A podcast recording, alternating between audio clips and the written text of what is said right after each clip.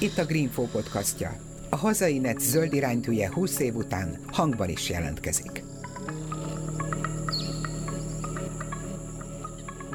Akár szeretjük, akár nem, az ember kiemelt helyzetű lény. Olyan léptékű és olyan jellegű tevékenységet folytat, amely minőségileg kiemeli a többi élőlény közül. Kiemelt helyzetből elméletileg kétféle következmény származhat, kiemelt jogok és kiemelt kötelességek. El kell ismernünk, hogy legalábbis az utóbbi évszázadokban az ember a maga kitüntetett helyzetét a gyakorlatban úgy élte meg, hogy kiemelt jogokat követelt és érvényesített magának. Itt az ideje, hogy belássuk, csak az a viselkedés etikus, amely kiemelt helyzetet nem előjogok megszerzésére használja, hanem fokozott kötelességként éli meg. Az idézet mai beszélgető társamtól, a hazai környezeti nevelés doajenjétől dr. Viktor András főiskolai tanártól származik, én Sarkadi Péter vagyok, tartsanak velünk, hiszen a civilek helye és szerepe lesz az egyik témánk, de beszélgetünk a megváltozott oktatásról, például most a Covid járvány alatt, az ember és a környezet viszonyáról, napjaink morális kérdéseiről, talán ezek közül is az egyik legfontosabb, hogy túléli az emberiség az önpusztítást, a környezete tönkretételét. Ez egy rettentő nehéz kérdés. Túléli az emberiség a, a saját pusztításának a következményeit. Nekem van 14 unokám, ezért számomra írtóztató fontos kérdés az, hogy vajon ők 20 év múlva, 30 év múlva milyen körülmények között fognak élni megfelelő lesz a hőmérséklet, lesz elég ivóvíz, stb. Tehát időnként azért tényleg aggódom, hogy, hogy élhetetlen földet hagyunk magunk után. Ugye most mindenki a klímaváltozásról beszél, ami tényleg kulcskérdés, a klímaváltozás, de ennél valószínűleg még nagyobb probléma a biodiverzitás csökkenése. Ugye a Földön nem tudjuk pontosan mennyi, de mondjuk 10 millió faj él mondjuk. Tehát van, aki azt mondja, hogy 5 millió, van, aki azt mondja, 30 millió, azért van bizonytalan a satszolás, mert rengeteg olyan baktérium, meg mondtam, mint talajban élő gombaféleség van, amiről még fogalmunk sincsen. Tehát nem tudjuk igazán, hogy hány faj van a Földön, de mondjuk az, hogy 10 millió. Ebből óránként kipusztul három, tehát eh, mi alatt mi itt beszélgetünk, az alatt körülbelül három faj kipusztul a Föld felszínéről. Amire mondhatjuk azt, hogy hát kit érdekel az, hogy 10 millióból három, hát eh, akkor még, nagy, még nagyon, nagyon sok marad. Igen, nem csak, hogy az egész bioszféra az egy olyan rendszer, amiben minden mindennel összefügg, tehát soha nem tudjuk, hogy egy faj eltűnése az milyen további következményekkel jár, és azoknak az eltűnése milyen még további következményekkel jár. Nem tudjuk, hogy mekkora a bioszférának a rezilienciája. Ugye a reziliencia az a hát hogy mondjam, tűrőképesség, helyreállási képesség, hogy valami kemény behatást, valami katasztrófát, valami sokkot egy rendszer, vagy egy élőlény, vagy akár a bioszféra hogyan visel el. Nem tudjuk, hogy mekkora. Persze, hogy nem tudjuk, hiszen még nem volt lehetőségünk kipróbálni. Hát most van lehetőségünk kipróbálni, de csak ez egy lehetőségünk van. Nem tudjuk, hogy az ökoszisztéma mikor omlik össze, és mikor nem. Meddig bírja ezt a strapát, amit mi most okozunk számára. Ezért ilyen írtóztató fontos kérdés az, hogy túléli az emberiség. A bioszféra biztos, hogy meg lesz. Ennél nagyobb sokok is voltak már a földtörténet során, mint ami most van. Csak hát, legfeljebb. Eltűntek a dinoszauruszok, jöttek mások helyette.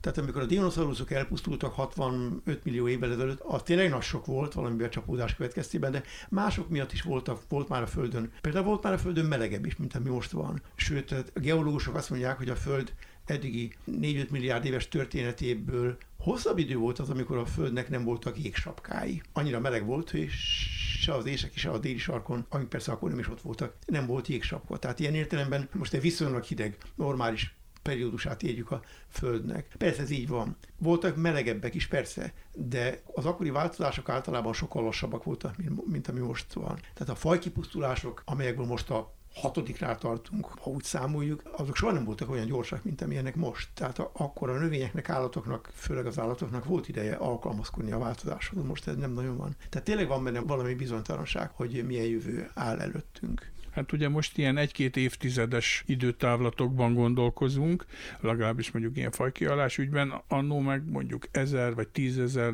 dacú százezer évek alatt tényleg szép lassan az evolúció megoldotta ezt a problémát. Igen, igen. tehát végülis élővilág biztos, hogy lesz a Földön akkor is, hogyha az ember számára az élhetetlen lesz, mármint a Föld, de hát minket értetően az érdekel, hogy mi velünk együtt lesz élhető a Föld a jövőben is. Ez a dilemma, ez mióta él benne? Tehát ugye azt mondod, hogy most van 14 unok, akár nyilván ilyenkor az ember már teljesen másképpen gondolkozik, mint mondjuk fiatal korában, amikor elkezdett egy pályát, és azt mondta, hogy hát ő tanár akar lenni. Illetve ez inkább kérdés, hogy tanár akartál lenni? Tehát ez egy nagyon tudatos pályaválasztás volt, hogy kémia, biológia szakra jelentkeztél? Nem, ezt egyszerűen a sors így hozta. Ez egy más vonal, de ez is érdekes, hogy én Budán egy olyan kertes házban nőttem föl, a kis Svábhegyen, amit akkor Martinovics hegynek hívtak, mert a Svábhegyet sem úgy hívták, hogy Svábhegy. Martinovics hegy az a déli pályadal fölött lévő kis hegy, aminek a teteje védett természeti érték. Bocsánat, ez ugye az 50-es évek, ugye? Mert te 43-as születésű 43, vagy. Igen, 43-as születésű vagyok. Én is 47-ben költöztünk abba a házba. A háború után kiutalták nekünk. Szomorú háttér a dolognak az, hogy ott egy volt katonatiszt lakott a családjával, és őket kitelepítették. Nem tudjuk, hogy hova, mi lett velük. Tehát egy, egy középosztálybeli katonatiszt élt ott a feleségével, család, családjával, és őket onnan eltávolították. Ugye lett egy üres, egyemeletes alaksoros ház, és oda költöztettek minket. Na szóval olyan kertes házban nőttem föl, ahol volt egy nagy gyümölcsös kert, de a kutya sem foglalkozott vele. Tehát voltak cseresznyefák, megyfa, körte, szilva, bírsalma, mindenféle voltak, voltak ebben, de nem nagyon gondozták. Ebből az következett, hogy abban a kertben fölnőtt a budai hegyvidék ősi növényvilága. Tehát én olyan kertben nőttem föl, ahol cseresznyefák voltak, meg szilvafák voltak, de alottuk ott virágzott a katáng, meg a ciszkafark, meg a... Hát egy paradicsomi állapotok. Meg a vadmurok, meg nem tudom is, de tehát igen, tehát én leültem a kertben, és amikor kisgyerek voltam, akkor nem láttam ki a katánk közül, mert nagyobb volt, mint én. A kert sarkában virágzott a Scilla bifólia, vagyis a csillagvirág, ami védett növény. Tehát védett növényekkel együtt nőttem föl abban a kertben. Ebből az következett, hogy mint hogy én egy olyan szerint szemlélődő gyerek voltam, aki nem vett részt a bátyám meg az öcsém veszekedésében. Én inkább kimentem a kertbe, és ott üldögéltem a katánkóró alatt. Tehát rengeteg természeti élményem volt gyerekként. Figyeltem a madarakat, a zengőlegyeket, meg a virágok növését. Vagyis biológiai érdeklődésem innen adódott, hogy én ilyen körülmények között nőttem föl. Hogy a kémiai érdeklődésem honnan adódott, ezt nem tudom megmondani. Talán egyszerűen csak a kíváncsiságom miatt. Érdekelt minden csoda, minden, minden változás, minden természeti jelenség érdekelt. Fizika is, ugyanezért. Minden természettudomány érdekelt, tulajdonképpen minden érdekelt. A világ komplexitása érdekelt. Most mondom így, utólag magamra tekint, hogy úgy tűnik, én már a 8 éves, 10 éves koromban is a világ komplexitását élveztem, és az érdekelt. És így maradt azóta is. De biológiai érdeklődésem mindenképpen volt, és amikor 56-ban, ugye én akkor 13 éves kiskamasz voltam, a déli pályador fölött voltunk, és 56. november 4-én, amikor a, a szovjet tankok bedübörögtek Budapestre, akkor a vérmező volt az egyik főhadiszállásuk. És tudták, nyilván tudták, hogy ezen a Kisváb-hegyen, Martinovics hegynek a tetején van egy lévédelmi állás. Most is megvannak a, a beásott üregek, de azok a mélyedések, ahova be voltak ásva a lévédelmi ágyuk, azok most is ott vannak. Ebből az következett, hogy mi nem mehettünk föl a hegy tetejére kisgyerekként, de 56-tól igen. 56-ban, november 4-én arra ébredtünk, hogy zúgnak a fejünk fölött a, a lövedékek. Zzz, bum, zzz, bum lőtték a légvédelmi állásokat. Mi akkor levonultuk a pincébe ilyetten, de mint hogy földről nem lőtt vissza senki sem, ezért abbahagyták a lövöltözést. És 56 után lebontották ott a védettséget, megszüntették, fölmehetünk a tetőre, ami fantasztikus lehetőség volt, mert ugye az akkor már 10-11 év óta látogathatatlan terület volt, csak a katonák mehettek volna, úgyhogy olyan vadvilág volt, hogy csak, mint amilyen Sopron környékén volt, amikor a vasfüggönyt, lebontották. De hát egyébként tegyük hozzá zárójelbe, hogy ma is egy csomó nagyon értékes természet természeti szempontból értékes területünk, az valamilyen volt vagy jelenleg is katonai lőtér, meg egyéb katonai hasznosítású igen, terület. Igen, így van. Az ak- akkor mi fölmettünk a hegy, hegycsúsra is, és akkor én rengeteget üldögéltem fönn a Kishábhegy tetején, leláttam Budapestre, esténként sokáig ott ültem, és néztem Budapest fényeit, meg figyeltem a madarakat reggel, délben, este, éjszaka. Na innen van a biológiai érdeklődésem, ez, ez eddig világos volt. A kémia nem tudom. De mindesetre egy haverommal, aki osztálytársam volt általános iskolában, fönn a padlásunkon kialakítottunk haverommal egy kis kutatóhelyet. A szomszédok rádióit javított, javítottuk, amit meg tudtunk javítani, még csak érintkezés hibás volt, megforrasztottuk. És nekem volt egy kémiai kis laborom is. Édesanyám úgy látszik vevő volt erre, hogy én ilyen kíváncsi gyerek vagyok, úgyhogy vett nekem valami karácsonyra ajándékként egy kis papírdobozt, amiben mindenfajta kis kémiai eszköz, meg vegyszer volt, és egyszerű kísérleteket lehetett elvégezni. És emlékszem arra, hogy amikor gimnáziumban olyan hármas, négyes voltam kémiából. És akkor édesanyám egyszer bement az iskolába, és megkérdezte a kémia tanárt, akivel később egyetem végzése után együtt tanítottam Eszter gimnáziumban. Megkérdezte a kémia tanárt, hogy ő tényleg kíváncsiságból kérdezi, hogy mi lett azok vannak, hogy András, aki otthon rendszeresen kémiai kísérleteket végez, az nem itt az iskolában kémiából. És akkor a kémia tanár döbbenten kérdezi, hogy Kis Viktor András, kémiai kísérleteket otthon. Igen, igen, van egy kis készlete, mindig fölvonul a padlásra, és ott mindenfajta kémiai vizsgálatokat végez. Na jó, onnantól ez jobb jegyeim voltak kémiából. Nem azért, mert jobban tudtam a kémiát, hanem egyszerűen ez egy bűvályos jele annak, hogy a tanárnak egy gyerekhez való hozzáállása, a gyereknek a valahova való beskatujátása, minden rossz indulat nélkül azt jelzi egy vagy két jegyen rosszabbat, rosszabbat kap, mint amit akkor kapna, ha a tanár tudná, hogy ő érdeklődik a tárgya iránt. Eszem ágában sincs haragudni erre, erre a kémia tanára, mert ez egyszerűen egy így van, hát ilyenek vagyunk emberek, ilyenek a pedagógusok is. Na jó, tehát a kémia iránt is érdeklődtem, és mint hogy abban a házban, ahol én fölnőttem, az emeleten, társbéletben velünk együtt lakott Kontra György a családjával, aki Orvosi végzettségi volt ugyan, de a pedagógia érdekelte, mert Karácsony Sándor tanítványa volt, aki pedagógia professzor volt a Debreceni Egyetemen. Majd is egy külön történet. Karácsony Sándor egy milyen hívő református ember volt, aki nagyon érdekes pedagógiai elméletet dolgozott ki, és az ő tanítványa volt az a Kontra György, és ezért őt is a pedagógia érdekelte. Tehát ő ezért a biológia tanítással akart foglalkozni, és nem a gyógyítással. Úgyhogy az Országos Pedagógiai Intézetben ő volt a biológia tanszék vezetője, és ő fölfigyelt arra, hogy engem érdekel a pedagógia, meg egyáltalán az emberi szervezet, meg mindenféle ilyen érdekel. Hát jó házba kell felnőni ennek ez a tanulsága, és a véletlenek sora. Ez kétségtelen, igen. Tehát, eh, mint hogy én a biológiát nagyon szerettem, és az emberi szervezet működése rettenetesen érdekelt, egyszer megbízott azzal, hogy az emberi test, volt egy ilyen gondolat kiadvány, két nagy kötet, hogy emberi test. És az első kiadásnak Kontra György volt a szerkesztője. És mikor a másik kiadás készült, akkor Kontra György megbízott engem. Valahogy elintézte azt, hogy kaptam egy megbízást, persze nem az, nem az én nevemen, egy megbízást arra, hogy a másik kiadás előkészítésekor a szakkifejezések egységesítését végezzem el. De bocsánat, ez mikor volt? 60-as évek eleje? Igen. Tehát amikor te még középiskolás Én középiskolás voltam. Igen. Mondjuk harmadikos gimnazista voltam, vagy, vagy valami ilyesmi. Hogy a szakkifejezések egységesítése. Egyáltalán mit értünk az alatt, hogy a szakkifejezések egységesítése? Ugye a bonyolult dolog például az, hogy a szőlőcukrot minek kell írni? Glükóznak,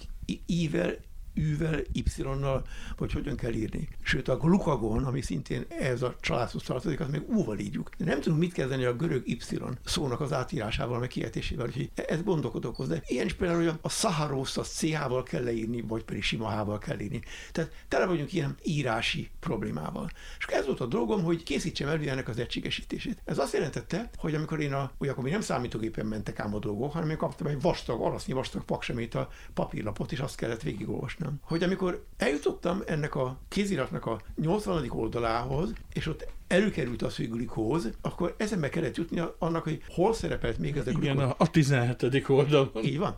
Vissza kellett lapoznom, tehát tulajdonképpen számítógép nélkül, ma ez könnyű számítógépes rákeresésre, de akkor én nekem fejben kellett tartanom mind a 400 kézirat oldalt lényegében, és emlékeznem arra, hogy igen, ez itt, meg ott, meg ott. Hát 17 éves korban ez még jól működik. Igen, ebből az következik, hogy én nekem nagyon meg kellett tanulnom azt, ami abban a könyvben, két kötetes könyvben van. Ez egy jól bejött ötlet volt kontraidői részéről, hogy én ebből tanulok a legtöbbet. Meg bedobott mély vízbe. Például már gimnazista koromban tartottam előadást a Magyar Biológiai Társaság didaktikai szekciójában, meg egyetemista koromban, kezdve egyetemista koromban tartottam előadást például. Kontra hogy azt mondja, Andriskám, én beneveztelek téged a következő tantárpedagógiai napokra. Önkéntes alapon beneveztelek? Igen. Jézus már, és mi, mi, miről fogok előadást tartani? Hát az most még mindjárt kitaláljuk.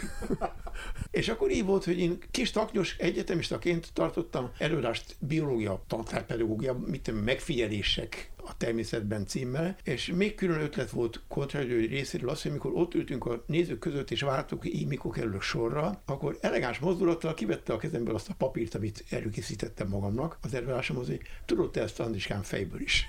Hát végül is remek tanítómester volt, Én de nekem... akkor egy pillanat, tehát kémia, biológia szakon végeztél az eltén, ugye? Így van, igen, 67-ben. És ez ugye azt is jelenti, hogy, hogy akkor kvázi középiskolai tanári diplomád volt, Igen, vagy azt van. kaptál, Igen. az van, akkor elmentél, ha jól olvasom, egy pár évre tanítani egy egészségügyi szakközépiskolába, Így van.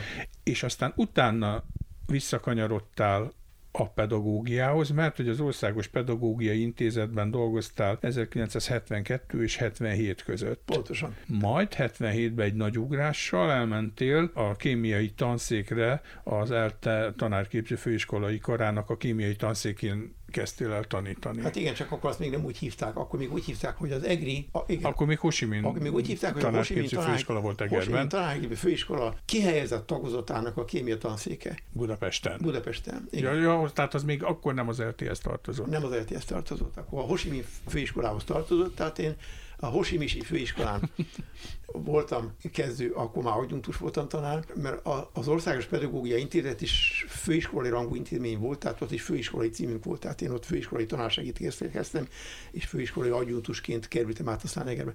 Tehát igen, én ott tanítottam, de egy mondatodat szeretném javítani, hogy amikor én a egészségügyi szakközépiskolai tanítás után átmentem a Országos Pedagógiai Intézetbe, azt én nem úgy fogalmaznám, hogy visszakanyarodtam a pedagógiához. Én továbbra is a pedagógiában hát, éltem. Nyilván közben is, igen, csináltad. Igen, mert, mert hiszen én ott tanítottam, és, és engem a szakközépiskolában sem a biológia tudománya érdekelt, illetve a biológia tudománya annyiban érdekelt, mint tanítási lehetőség, és a kémia fejlődése is ebből a szempontból érdekelt, hogy tanítási lehetőség. Tehát én ott rengeteg tapasztalatot gyűjtöttem magamba arról, hogy egyáltalán mit és hogyan lehet, vagy nem lehet tanítani a gyerekeknek, mit hogyan érdemes tanítani a gyerekeknek.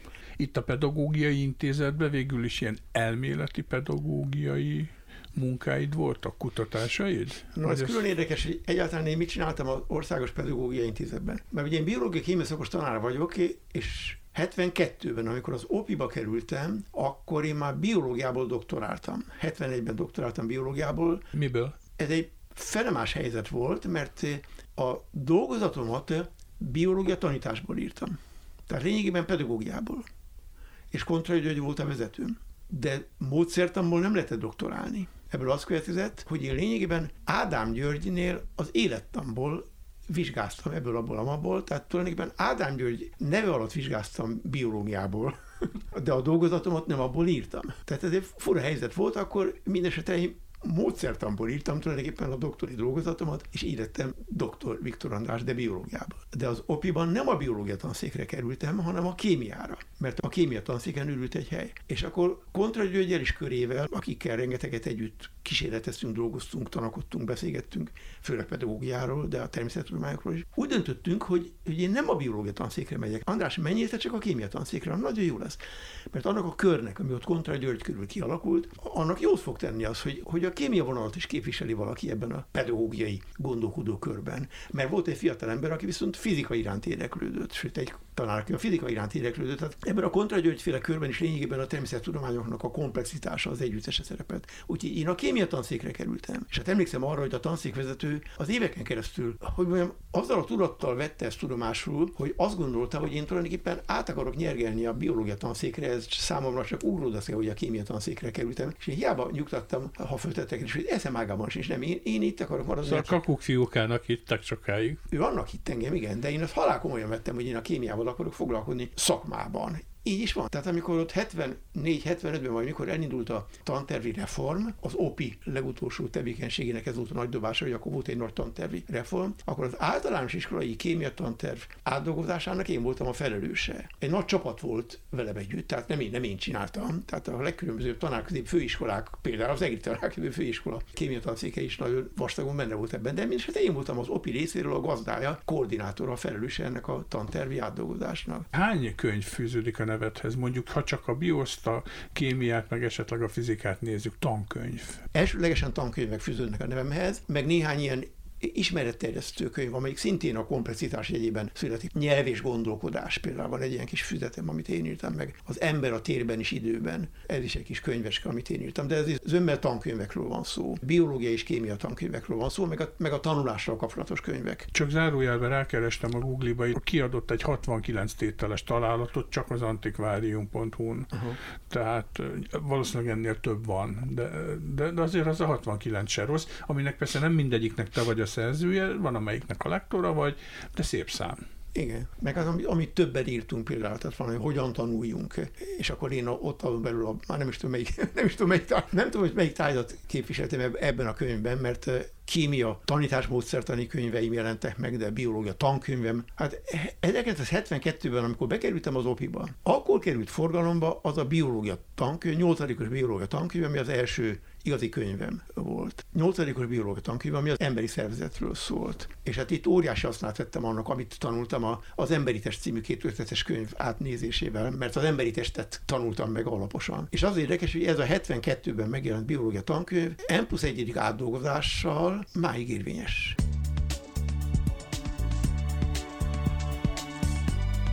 Ez itt a Hazainet zöld iránytűje, a Greenfo podcastja.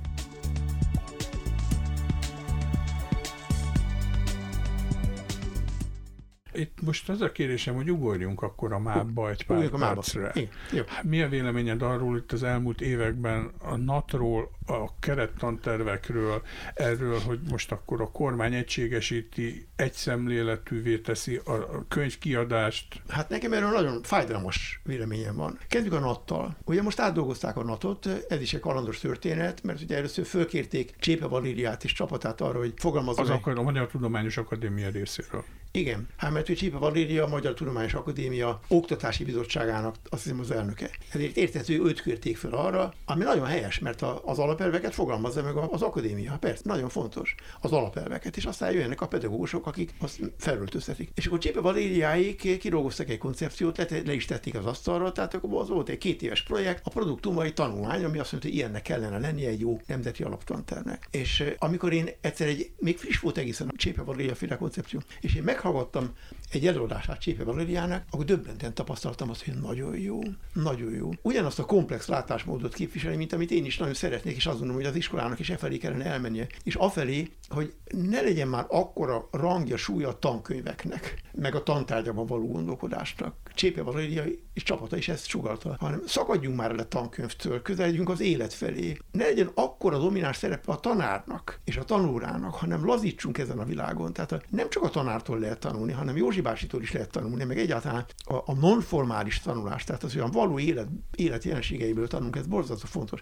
E felé el kellene tolódni. Aztán úgy tűnt, hogy az oktatási kormányzat az emmi számára ez túlságosan liberális, túlságosan szabad. Tehát ők a központosítás hívei, annak a hívei, hogy majd mi, a mi feladatunk az, hogy mondjuk meg azt, hogy mi a jó és mit hogyan kell csinálni, ti dolgotok pedig az, hogy ezt megcsináljátok. Lényegében ebben az értelemben a kormányzat azt a fajta gondolkodásmódot követi az iskola tekintetében is, amit én az opikorban, tehát a 70-es években megéltem, de az más korszak volt. Tehát amikor én az opiban ezzel a csapattal együtt megcsináltam a kémia új tantervét, akkor lényegében nem nagyon központosított rendszerben gondolkoztam. És ezért azt mondom, hogy annak a központosításnak is vannak előnyei. Tehát például annak, hogy minden iskolában ugyanazt a tankönyvet használják, mert akkor még csak egy tankönyv volt. Ugyanazt a hát, tan... mint most is lassan már ez hát van. Most visszatértünk. Tehát akkor vissza, az Orbán kormány visszavitt minket 50 évvel. Tulajdonképpen igen. Ebben a szemléletmódban igen. És azt akarom mondani, hogy annak voltak előnyei is. Tehát például könnyen és sikeresen lehetett továbbképzést tervezni tanároknak, mert tudtuk, hogy éppen pont most mit tanítanak kémiából.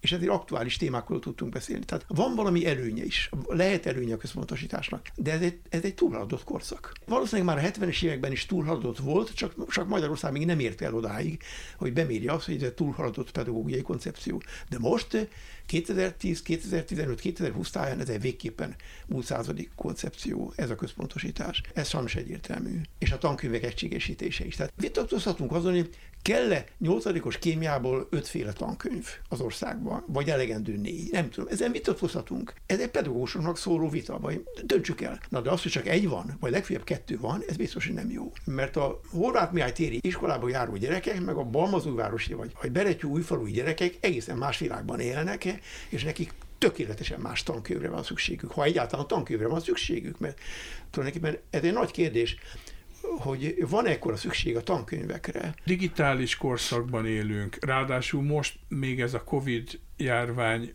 még inkább megváltoztatja a nevelési, tanulási, tanítási metodikát. Most te hogy Én. látod? A pandémia következtében elkezdtük ezt a digitális távoktatásrendszert, hogy a gyerekek otthon vannak, tehát hogy online tanítás folyik. Ez egy kedvező lehetőség lett volna arra, hogy rájöjjünk, hogy egészen másképpen kell tanítani és tanulni, mint ahogy eddig csináltuk. Ez egy kényszerítő lehetőség lett volna arra, hogy elszakadjunk a frontális tanítástól, elszakadjunk a tankönyv uralmától, elszakadjunk a tanár magyarázatának a mindenhatóságától, és kezdjünk áttérni, közelíteni egy olyan fajta tanuláshoz, amikor a gyerek nem feltétlenül a tankönyvből tanul, hanem az interneten utána néz, vagy a szomszédjától megkérdezi, vagy a haverjaival beszélget, vagy egyéb ilyen. Nem feltétlenül azt kell tanulni, ami a, tan, ami a tankönyvben benne van, hanem, hanem legyünk szabadabbak, és tanuljunk arról, ami magunk körül van, ami körülöttünk van, a mindennapi tapasztalatokból, a mindennapi történésből, történésekből is kellene, kellene tanulni. Ez egy kedvező lehetőség lett volna erre, de nem ez történt. Szenvedtünk attól, hogy a tanítás meg van nehezítve attól, hogy, hogy a gyerekek nem ülnek ott velem szemben az osztályteremben, és én nem 28 gyereknek mesélek egyszerre. De gyakorlatilag egy csomó tanár tulajdonképpen ugyanezt csinálta meg online. Tehát, hogy a gyerekek ott ültek, mindenki a saját lakásában ott ült a számítógép előtt 30-an, és ő videó beszélgetés formában előadást tartott nekik 40 percen keresztül a mai tankönyvi fejezetről, ami katasztrófa. Ez katasztrófa. És most sem érzékelem azt, hogy igazán tolódna el a dolog másfajta tanulásforma felé. Na jó, de hát ez kellene, kellene a mostani pedagógiai intézetnek a fiatal emberei, akik ezt a fajta digitális kultúrát, ismeretterjesztést jobban ismerik, vagy a vérükben van, hiszen azért a pedagógusaink javarésze már kiöregedett ez a technológiához. Még az a csoda, hogy egyáltalán tudják használni otthon a gépüket, tisztelt a kivételnek. Ez való igaz, de az idősebb korosztály, és ugye a mai magyar pedagógus társadalom sajnos elég idős átlagában, nem csak a technikához nincsen hozzászokva, és nem tanulta meg igazán, hanem a, a stílusváltáshoz sem. Bele szocializálódott egy olyan szituációba, hogy ő a tanár, ő neki az a feladat, hogy megtanítsa a tankönyvet a gyerekeknek, és ő, mint tanár, ő az, aki tudja a tudományt, az ő kötelessége az, hogy átadja a tudást a gyerekeknek. És ebből a szemléletből kellene kiszakadni, és áttérni egy másik fajta szemléletmódra, amelyik azt mondja, hogy a tanár nem a tudás letéteményese, hanem egy bölcs, tapasztalt felnőtte, akinek az a feladata, hogy mentorálja a gyerekeket, segítse, facilitálja az ő tanulási folyamatokat. Tehát el kellene torulni az egyéni, kiscsoportos, stb. tanulás felé, ahol a tanárnak nem a megmondása feladata, hanem az, hogy segítsen, tájékoztasson, időnként egy picit lögdösse, hogy próbál meg abba az irányba, ha hát, ha jobban megy. Tehát ezt a fajta tanulást kellene szorgalmazni, amire a mai magyar pedagógus társadalom nincsen szocializálódva. Én most például makacsul dolgozom, keményen dolgozom több kollégámmal együtt azon, hogy legalább a nem tantárgyi tanulási formákat terjesszük el az iskolában. Ilyeneket, hogy erdeiskola, témanap, kutatási alapú tanulás. Nagyon jó, hogy felhoztad, mert hogy ehhez akartam visszakanyarodni, és akkor itt az időben most 1993-ba kell visszamenni, Igen. amikor is több társaddal együtt megalapítottátok a Magyar Környezeti Nevelési Egyesületet. Igen, 92-ben. Vagy 92-ben. Igen. Miért? Meg én egy kicsit hátrébről kell kezdeni, hogy honnan a csodából származik bennem ez a környezeti nevelési attitűd. Hát az egyik az onnan, hogy a Kisháphegyi kertben, a Katánk bokor tövében nőttem föl. Tehát tehát számomra a természet csodálata az mindig is fontos volt. Sőt, a természettudomány komplexitása volt fontos. Volt egy osztályom a Szinyei Mese utca iskolában, még opiskoromban, akiket a felső tagozatban 5-6-7-8 úgy tanítottam, hogy minden természettudományt én tanítottam nekik. Pedig nem vagyok földrajz meg fizika szakos, de fizikát is tanítottam nekik. És nem az volt a lényeg, hogy fizikát tanítok, hanem az, hogy komplexitás. Tehát az volt a kutatásunknak a kérdés, hogy meddig érdemes komplex módon tanítani a természettudományokat, nem szétválasztva. És én azóta is ebben a gondolatkörben élek, hogy a természet természettudományok komplexitása. És ebből értelemszerűen a következett a természet védelme iránti érzékenység. Mert hogyha ha mi komplex módon közelítünk a talajhoz, mint fizikai, kémiai, biológiai, természetföldrajzi jelenséghez, akkor abban a pillanatban nyakig benne vagyunk a talajvédelemben. És ugyanez érvényes a fekete rigóra, meg, a, meg, meg másra is. Ilyen értelemben én anélkül tudtam volna, hogy én lényegében környezeti nevelek, mert én egyszerűen csak a természettudományok komplexitásában gondolkoztam, és egyszer csak kiderült, hogy de hiszen ez nem más, mint környezeti nevelés environmental education. Magyarul még nem volt neve sem. Tehát én arra nagyon emlékszem. 91 táján, megint csak Kontra Györgyel együttműködve, azt mondta Kontra György erre a komplex tanítási tapasztalatokra, amikor hogy ezeket összegyűjtöttem, Na András, akkor és megjelenthetjük ezeket az összevont komplex tanítási módjainak, a,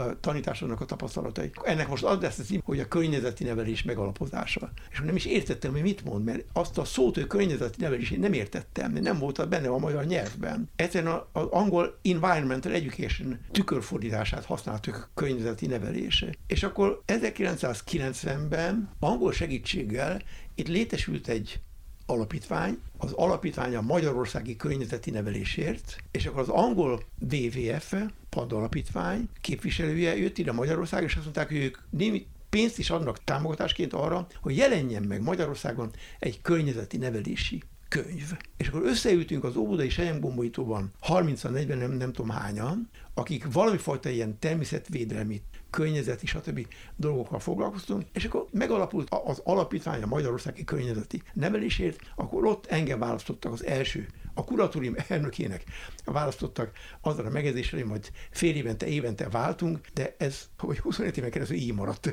Soha nem sikerült átadnom másnak ezt a, a kuratórium elnökséget, és az volt a feladat, hogy jelentessünk meg egy könyvet. Pályázatot hirdettünk tanároknak, hogy írják meg az ilyen jellegű tapasztalataikat, és akkor abból, a, amikor összeültünk Visegrádon megbeszélni azt, hogy most mi legyen ez a rengeteg kézirattal, amit a tanárok beküldtek az alapítványnak, akkor elcsodálkoztunk, hogy azt a nem jó, hát ennyi értékes tapasztalat van már környezeti nevelésből. Ezen már Dunát lehet rekeszteni a környezeti neveléssel foglalkozó pedagógusokból, annyian vannak, hál' Istennek, akkor ott megfogalmazott a gondolat. Már meg sem tudom mondani, hogy Vásárhelyi Tamás barátom, vagy az én fejemben, azt hiszem az ő fejében született meg ez a gondolat, akkor elhatároztuk, igen, alapítunk egy ilyen egyesületet. És akkor a következő évben 92-ben össze is ültünk, és megalakult az Egyesület. Egyszerűen azért, mert tudtuk, hogy már rengeteg olyan pedagógus van, aki ezt a komplex látásmódot, a környezetvédő, természetvédő attitűdöt képviseli. Ezek a zöld fertőzöttségű pedagógusok javarészt azért gondolom, hogy természettudományosak, tehát biológia, igen. földrajz. Igen, jó a kérdés, alapvetően igen. Tehát akik ebben a munkában részt vettek, és akik megalapították az Egyesületet, azok döntő többségükben biológia, földrajz, esetleg kémia eh, szakosok. De, de hogy és pedagógusok csak zöld. általános iskola, ne, vagy nem, középiskola. Nem, Én ismerek pedagógusokat, akik szintén ilyen zöld megszállottságúak, de hogy ők mind tulajdonképpen belülről jövő indítatásból lettek ilyenek, hiszen az iskolájuk nem várta el tőlük, hogy na, te akkor most szervez erdei iskolát. Hát amikor ez alakult, akkor ez nem is nagyon volt nem volt, nem divatba. Volt. Hát. Jóval később jött rá. A fogalmasa volt még maga. A minisztérium is, hogy elkezdtek ilyen vonalon támogatásokat adni. Igen, persze. Tehát az önmet természettudományos, és azon belül is elsősorban tanárok, pedagógusok voltak a tagjai ennek az egyesületnek. Ez most is így van. De nagyon tudatosan megfogalmaztuk azt az alapelvet ott az Egyesületen belül, és ez ma is tartjuk magunkat, hogy a kultúra egysége az, amelyik a környezetért felelős. Tehát nem csak a védett állatokért vagyunk felelősek, hanem a védett állat környezetért is felelősek vagyunk. Azt is meg kell védeni. A talajt is meg kell védeni, a vizet is meg kell védeni. Sőt, azt az embert is meg kell védeni, és nevelni kell, aki ott él. Tehát nagyon hamar eljutottunk odáig, hogy a mi számunkra a környezeti nevelés szóban a környezete, az jelenti a természeti környezetet, jelenti az ember a tárgyi környezetet, az építettet is, és jelenti a másik embert is. És nagyon hamar rájöttünk arra, hogy az emberben van a probléma. Sőt, az emberek egymáshoz való viszonyában is van probléma. Emlékszem rá, hogy az Egyesület alapításakor első években több olyan tréninget tartottunk, ami arról szólt, hogy az emberi kapcsolatok. És akkor döbbenten kérdezték tőlünk többen, hogy egy természet védő nevelési egyesület miért az emberi kapcsolatokkal foglalkozik. És akkor mindig elmagyaráztuk azért, mert azt gondoljuk, hogy az emberi kapcsolatok, az emberi értékrendszer, az emberek között kialakult értékrendszer torzult. Tehát ha mi az emberek közötti kapcsolaton javítunk valamennyire, akkor az a természettel való kapcsolatunkat is javítani fogja. És ezt a 25 évet, ezt hogy látod? Hogy javult a helyzet, vagy romlott? Mert én amennyire ezt meg tudom ítélni, azt szerintem akkor így a 90-es évek végén, ezredforduló környékén inkább volt egy ilyen fellángolás, és aztán, mint hogyha ez kezdene szép finoman lecsengeni, lehet, hogy csak egyszerűen beleöregedtek, meg belefáradtak a pedagógusok, meg túl sok a teher, és, és ez már azért ez egy plusz dolog, amit kellene a fiataloknak ad, nyújtaniuk. Ez mind lehet, amit mondasz. Lehetséges. Az, hogy belefáradtak a pedagógusok, igen, sok mindenben belefáradtak. Bár most leginkább a kiszolgáltatottságba fáradtak bele, és nem abban, hogy sok a munka. Mert például meglepő, hogy az ökoiskola mozgalom, már semmi előnyel nem jár, ha egy iskola pályázik arra, hogy ő ökoiskola legyen. Se pénzben, se, semmi van az ég a világon, és mégis egyfolytában jelentkeznek az iskolák, hogy ők vállalnak mindenfajta kritérium teljesítést azért, hogy ökoiskolává legyenek. Egyszerűen csak a pedagógiai lelkesedés, meg a természetvédő lelkesedés, stb. van bennük. Tehát a lelkesedés most is van. De hogy az a kérdés, hogy előbbre jutottunk-e ebben, vagy nem. 92 óta. Nem tudok rá röviden válaszolni egy szóval, mert az a helyzet, hogy abban az értelemben előbbre jutottunk, hogy ma ha már az ökoiskolákat említettem, ma ezer körüli ökoiskola van Magyarországon.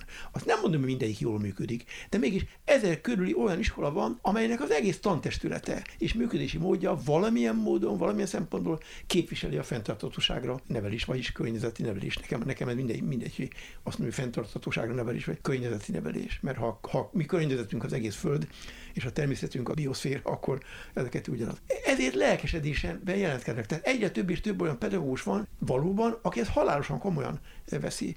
És aki azt is tudja, hogy nekünk, környezeti nevelőknek kiemelt feladatunk van, mert mi tudjuk azt, hogy borzasztó fontos a környezettel szembeni attitűdünk, az emberiség környezettel szembeni attitűdjének a megváltozása. Tehát a, a környezeti nevelők mindig hamarabb kaptak rá a módszertani újításokra, mint más pedagógusok, mert ők tudták, érezték azt, hogy nem babra megy a játék, hanem az emberiség sorsa van kérdésben. Tehát ilyen értelemben előbbre jutottunk. Óriási gazdagodott a környezeti nevelésnek a, a módszertani és eszköztár. Óriásit. Azt azonban nem merem mondani, hogy globális mértékben előbbre jutottunk a föld megvédésében. Hát elég csak sőt, arra gondolni, sőt, hogy mondjuk egy Donald Trump a világ legnagyobb országának, vagy legnagyobb gazdaságú országának az elnöke, aki nyíltan bevallotta többször is, hogy nem hisz a globális felmelegedésben, a klímaváltozásban, hát hogy az szerinte csak egy hoax.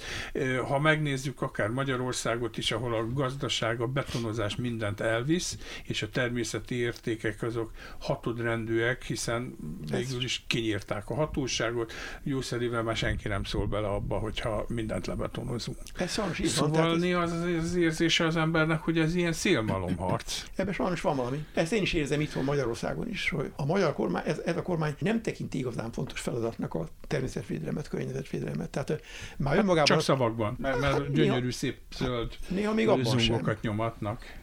Néha még abban sem, mert önmagában az, hogy nincs környezetvédelmi minisztérium, akár kibővítve vízügye van, nem tudom mivel, mert önmagában, hogy, hogy egy, egy helyettes államtitkár szintjén van a környezetvédelem rangjegyző, önmagában mond valamit, vagy hogy védett területeket kiporcelláznak. Mert tehát eh, sajnos a beépítés, a, az ipari fejlődése, nem tudom is, az messze fölülírja ennek a kormánynak a gondolkodásmódjában a, a természetvédelmet, környezetvédelmet. De még más dolog ez, hogy amikor a Párizsi Egyezmény folyamányaként az európai kormányok összeültek, és a tudományos prognózisok alapján azt fogalmazták meg, hogy 2050-re karbonsemlegessé kell válnunk mert különben balhé lesz, botrány lesz. Nem tud, mert pontosabban nem tudjuk, mi fog történni. Tehát a, Semmi jó, az biztos. Tehát tulajdonképpen a, a, a globális melegedésben az az igazán nagy probléma, hogyha túlhaladunk a 2 Celsius fokos melegedésen, akkor nem tudjuk, hogy mi, a, mi nem tudjuk, hogy merre felé, mi, mi, mi fog történni. Nem, nem prognosztizálható.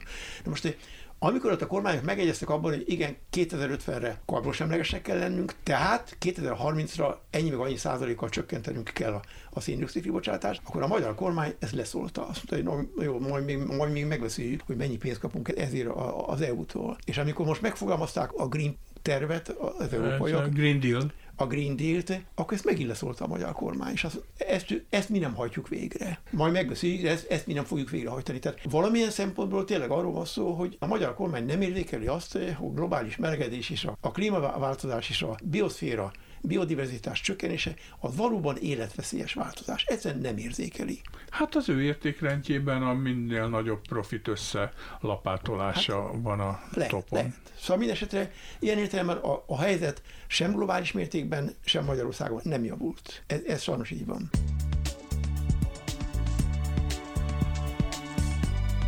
Ez itt a Hazainet zöld iránytűje, a Greenfo podcastja.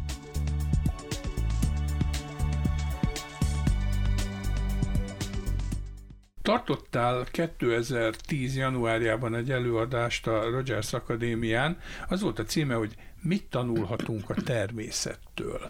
Jó sok kérdőjel van mögötte. Hát én állandóan tanulok a természettől. Most az egyik vonal ennek az a úgynevezett biomimikri. Van egy ilyen tudománynak, hogy biomimikri. Tehát, hogy különböző a természetben elfigyelt dolgokat hogyan tudjuk lemásolni. A legklasszikusabb példája ennek a tépőzár, a bogáncs, ami beakad az állatok szőzetébe, az hogy működik. Meg, meg rengeteg ilyen van. A biomimikri, mint tudománya számon tartja azokat a dolgokat is, amelyeket nem a természettől tanultunk. Például a cipzárra nincsen. Bár a fenetes az ugye, mert az a DNS duplázódás az kicsit cipzár mechanizmus, de mindegy. Ez a praktikus oldala a dolognak, hogy mit tanulhatunk a természettől, egy csomó olyan dolgot, amit a természet az évmilliós evolúció során kifejlesztett, millió és millió és millió próbálkozás révén kifejlődött egy jó dolog, mondjuk a cápák bőre, aminek kisebb a a vízzel, mint a úszódressz, és csináltak egy cápa bőrdresszet, amivel tényleg több század másodpercen javították. Igen, még bal is volt belőle. Be is Egyenlő pályák, egyenlő esélyek ellen nem érvényesül. mert nem egyenlő az esély. Na jó, tehát ez az egyik vonal, de nekem nem is ez az igazi mondanom, hanem az, hogy a természet az mindig elnyomja a túlszaladásokat Vagy legalábbis a természet betartja a mértéket. Ha egy faj túlszaporodik, akkor megjelenik a ragadozója. A természet egyensúlyt tart. Az ember nem tart egyensúlyt, ez a probléma. És ide tartozik az a nagyon fontos elvi kérdés, hogy a természetben a körforgások jellemzők, alapvetően a körfolyamatok jellemzők, az emberi gazdaságra pedig a lineáris folyamatok jellemzők sajnos. Az emberi folyamatok olyanok, hogy nyersanyag, termék, szemét. A természetben az van, hogy falevél, avar, humusz, falevél. Ezt el kellene tanulnunk. A másik pedig az, hogy a mai fejlett világnak a gazdasága az kialakított egy olyan gondolkodásmódot és rendszert, hogy növekedj vagy elpusztulsz, növekedj vagy elpusztulsz. Ezt meg kellene tanulnunk a természettől, hogy ilyen nincsen. No, meg fenntartható fejlődés mert az is egy önbecsapás. Erre szeretnék visszatérni. A növekedj vagy elpusztulsz. Serge Latouche, ez egy francia közgazdász, mondta azt, hogy aki komolyan veszi azt, hogy egy véges rendszerben, mármint a Föld, egy véges rendszerben van végtelen növekedés, az vagy őrült, vagy közgazdász. Mondta ő, mint közgazdász. Na de mégiscsak kialakult az egész fejlett világban egy olyan gazdasági rendszer, amiben tényleg ez működik, hogy az az ország, amelyik nem növekszik GDP-ben, meg a nem tudom, az valóban kiesik a harcból. Elveszi a harcot. Na de ez egy abszurdum. Az Amazon az őserdő, vagy Magyarországon egy védett területnek a, a klímax társulása, a gyöngyvirágos tölgyes, vagy nem tudom is, ez a tölgyes. A klímax társulás nem növekszik. Tehát a, a szukcesszió folyamatában a kövön megjelenő mohától a zárt társulásig ott van növekedés. De amikor kialakult a zárt társulás, akkor onnantól kezdve növekedés nincsen, fejlődés van. Tudjuk, a fejlődés az minőségi változás. Ezért én rettentően sajnálom azt, hogy a fenntartható fejlődés fogalmat azt lejáratták. Hát, vagy mindenki másképpen értelmezi. Hát ez az, mert fejlődés szó alatt ők növekedést értenek. Ha a fejlődés szó alatt nem a mennyiség, nem a számokkal kifejezhető növekedést értenék, hanem a minőségi jobbá változást, akkor azt mondanak, hogy annak nincsen vége, az fenntartható. A jobbá válásnak nincs határa, a növekedésnek van határa, és nem a jobbá válásnak. De most már sajnos valószínű, hogy ezt a harcot elvesztettük, mert a fenntartható fejlődés szó annyira lejáratódott, hogy most már nem tudom, mit kellene helyette mondani. Hát most ott tartunk, hogy ezt a körkörös gazdaságot próbálják a közgazdászok erőltetni, hogy akkor vegyük át ezt a modellt a természettől, ami meg nem, nem hangzik rosszul, Igen. meg a nem növekedés, meg a nem növekedés. Rossz, de hogy hát az a nagy kérdés, hogy nem vagyunk-e későn. Hát ez egy nagy kérdés, hogy nem vagyunk-e későn, de minden esetre ennek az elvi lehetősége, meg gyakorlati lehetősége is fennáll a nem növekedéses gazdaságnak. Attól, hogy nem növekszik tonnában, kilogramban, kilométerben, nem tudom mivel nem növekszik egy országnak a gazdasága attól még minőségileg fejlődhet, mert jobb anyagokat gyárt, jobb technológiával dolgozik, kevesebb energiával éri el ugyanazt, kevesebb szennyez hulladéket termes, hogy tehát jobbá mindig válhat a gazdaság, akkor is, nem növekszik. Hát igen, csak akkor meg ott vagyunk, hogy a jólét, meg a jól lét közötti különbséget is valahogy bele kellene verni az emberekbe. Ez meg, meg azt, hogyha folyamatosan fogyaszt fogyasztásra buzdító reklámokkal bombázzák, akkor tulajdonképpen nem lesz boldog, mert mindig csak valamit kerget. Ez kétségtelen. Erről eszembe jut az, hogy ez lényegében tudati fejlődés kérdése. Tehát az emberi tudat, emberi gondolkodás fejlődéséről van szó. És itt eszembe jut az életemnek egy másik nagy vonalat, ez a Biblia. Én nem vagyok templomba járó, nem tartozom gyülekezethez, de rettentően érdekel és foglalkoztat a Biblia és a Jézusi tanítások. De az is elsősorban azért érdekel, mert a mértéktartás, a szelítség, a nem ártás a tanítás módja. Tehát az, hogy a figyelmünket nem a gazdagodásra kell fordítani, nem a gazdasági növekedésre, nem az anyagi birtoklásra kell fordítani a tekintetüket, hanem a lelki gazdagságra. Tehát engem lényegében a Jézusi tanításokból ez érdekel elsősorban a lelki gazdagság felé való fordulás, és a szelítség, a szeretet és a szelítség felé való fordulás. Tehát azt gondolom, hogyha Európa, amely büszkén kereszténynek nevezi magát, komolyan vette volna az elmúlt ezer évben, vagy akár csak az elmúlt 500 évben ezt a Krisztusi tanítást, hogy a mértéktartás, a szelítség, a nem anyagi gazdagság, hanem lelki gazdagság, akkor nem itt tartanánk. Az egyházak nagyon-nagyon későn jöttek rá arra, hogy a fenntartató fejlődés, a fenntartatóság gondolatá, gondolatának a teresztés az az egyházaknak is dolga lenne. Most már csinálják. A katolikusok meg a reformátusok is. Tehát én tagja vagyok a református egyház ökogyülekezeti tanácsának, aminek az a feladata, hogy a gyülekezeteket zöldítse. Tehát ma már működik valami ebben a kérdésben is, de sajnos valóban későn jöttek rá az egyházak arra, hogy ez nekik is a feladatuk lenne. Rosszul értelmezték az ember feladatát. Amit az elején felolvastál, hogy az ember is úgy élte meg a maga történelmét Európában az utóbbi időben, hogy, hogy a kiemelt jogaink vannak. Ez az egyházakra is érvényes. Ők úgy élték meg, hogy neki kiemelt jogaik vannak. A 14 unokád, akit igen. említettél, ők is hasonlóképpen gondolkoznak? Azt gondolom, hogy igen. Sikerült a gyerekek idden keresztül ezt, ezt, ezt eljutatni hozzá? Persze, persze, sikerült, igen. Be, sikerült, igen, egyértelműen. A lányaim is, meg az unokáim is ebben a légkörben nőttek föl, ezt kész egyértelműen képviselni. Hány gyereked van? Három lányom van. Tehát három lánytól van 14 unoka? Igen. Hm. Négy, öt, de, de, már, de már van egy dédunokám is. Uh, és útban van három. Hát gratulálok. Lányait vitték ezt a pedagógia komplex természettudomány vonalat? Nem, a természettudományok iránt nem igazán érdeklődnek. A pedagógia iránt igen, mind a háromnak van valami fajta pedagógiai végzettsége, de igazán pedagógus csak nagy lányom, aki énektanár végzettsége. Másik két lányom ugyan pedagógiai végzettsége is van, és tulajdonképpen pedagógiai jellegű tevékenységet végez, de nem pedagógus. Nyugdíjasként most éppen mivel töltöd a napjaidat? Itt most nálad beszélgetünk, hát könyvek faltól falig, a másik két szobában is. Hát gondoltam, hogyha ez ennyire tele van, meg növények mindenhol, a plafonról is. Azt kérdezte tőlem valaki, egyik úrnak, hogy nagyapa, te ezt a rengeteg könyvet minden olvastad? Mondom, nem. Ő minek van itt? Hát ő bármikor elolvashassam.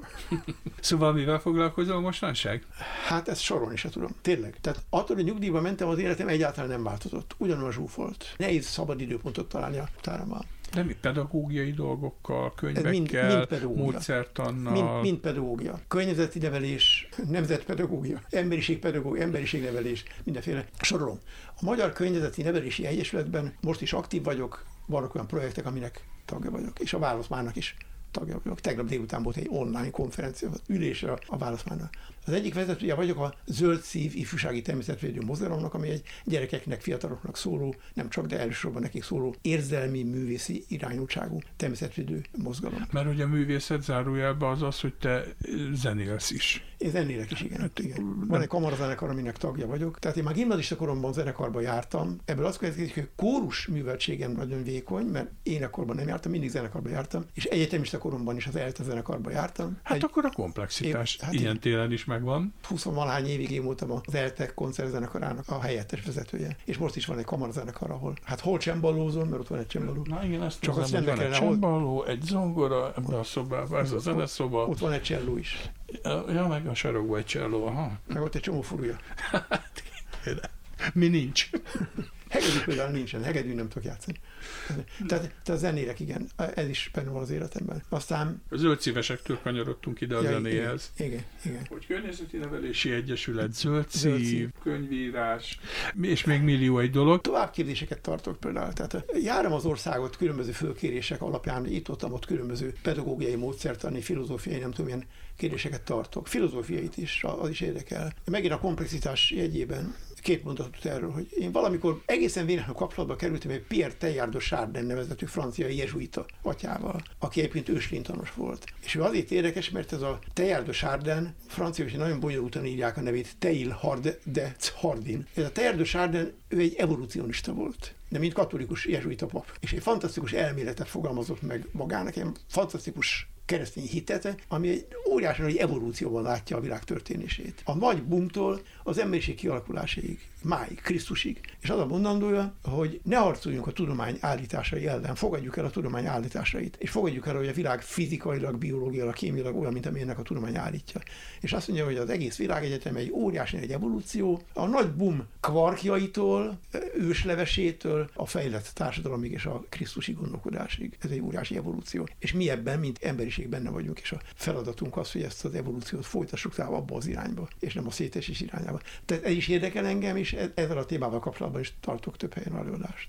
És hogy bírod ezt a covidos bezártságot? Mert azért te egy ilyen perpetuum mobile típusú, hát, nem, nem a fenekén ülős típusú ember vagy, és hát most nyilván itt hát, bekényszerülsz igen. a négy fal közé, meg gondolom az unokákat sem nagyon hát látod. Hát nagyon ritkán, igen, ritkán. Bírom, de azért nem jó. Hát nem jó, mert azért mégis visszafogott helyen vagyok, meg hát nem tudok kimenni a természetben nagyon. Pedig hát számomra az igazán megnyugtató helyzet az, amikor kimegyek, akár csak egy szőnyegnyi természetet látok magam körül. Tehát tudom, hogy itt van a Timár utcai hívmegálló, a sínek előtt van egy kerítés, és előtte van egy 3-4 méter széles füves terület amit időnként a vad természet birtokba vesz. És amikor megyek a hévhez, és oda mondják, akkor én gyönyörködöm azon, hogy az apásza virág itt virágzik, a, meg a katány, meg a többi is itt virágzik, meg a fürtös gyöngyöke itt virágzik Budapesten, száz méternyire tőlem a hívsineknél, de, de sajnos a, a rendteremtés mániája az mindig eluralkodik mindenhol, mert időnként jön valaki, aki az önkormányzat megbízásából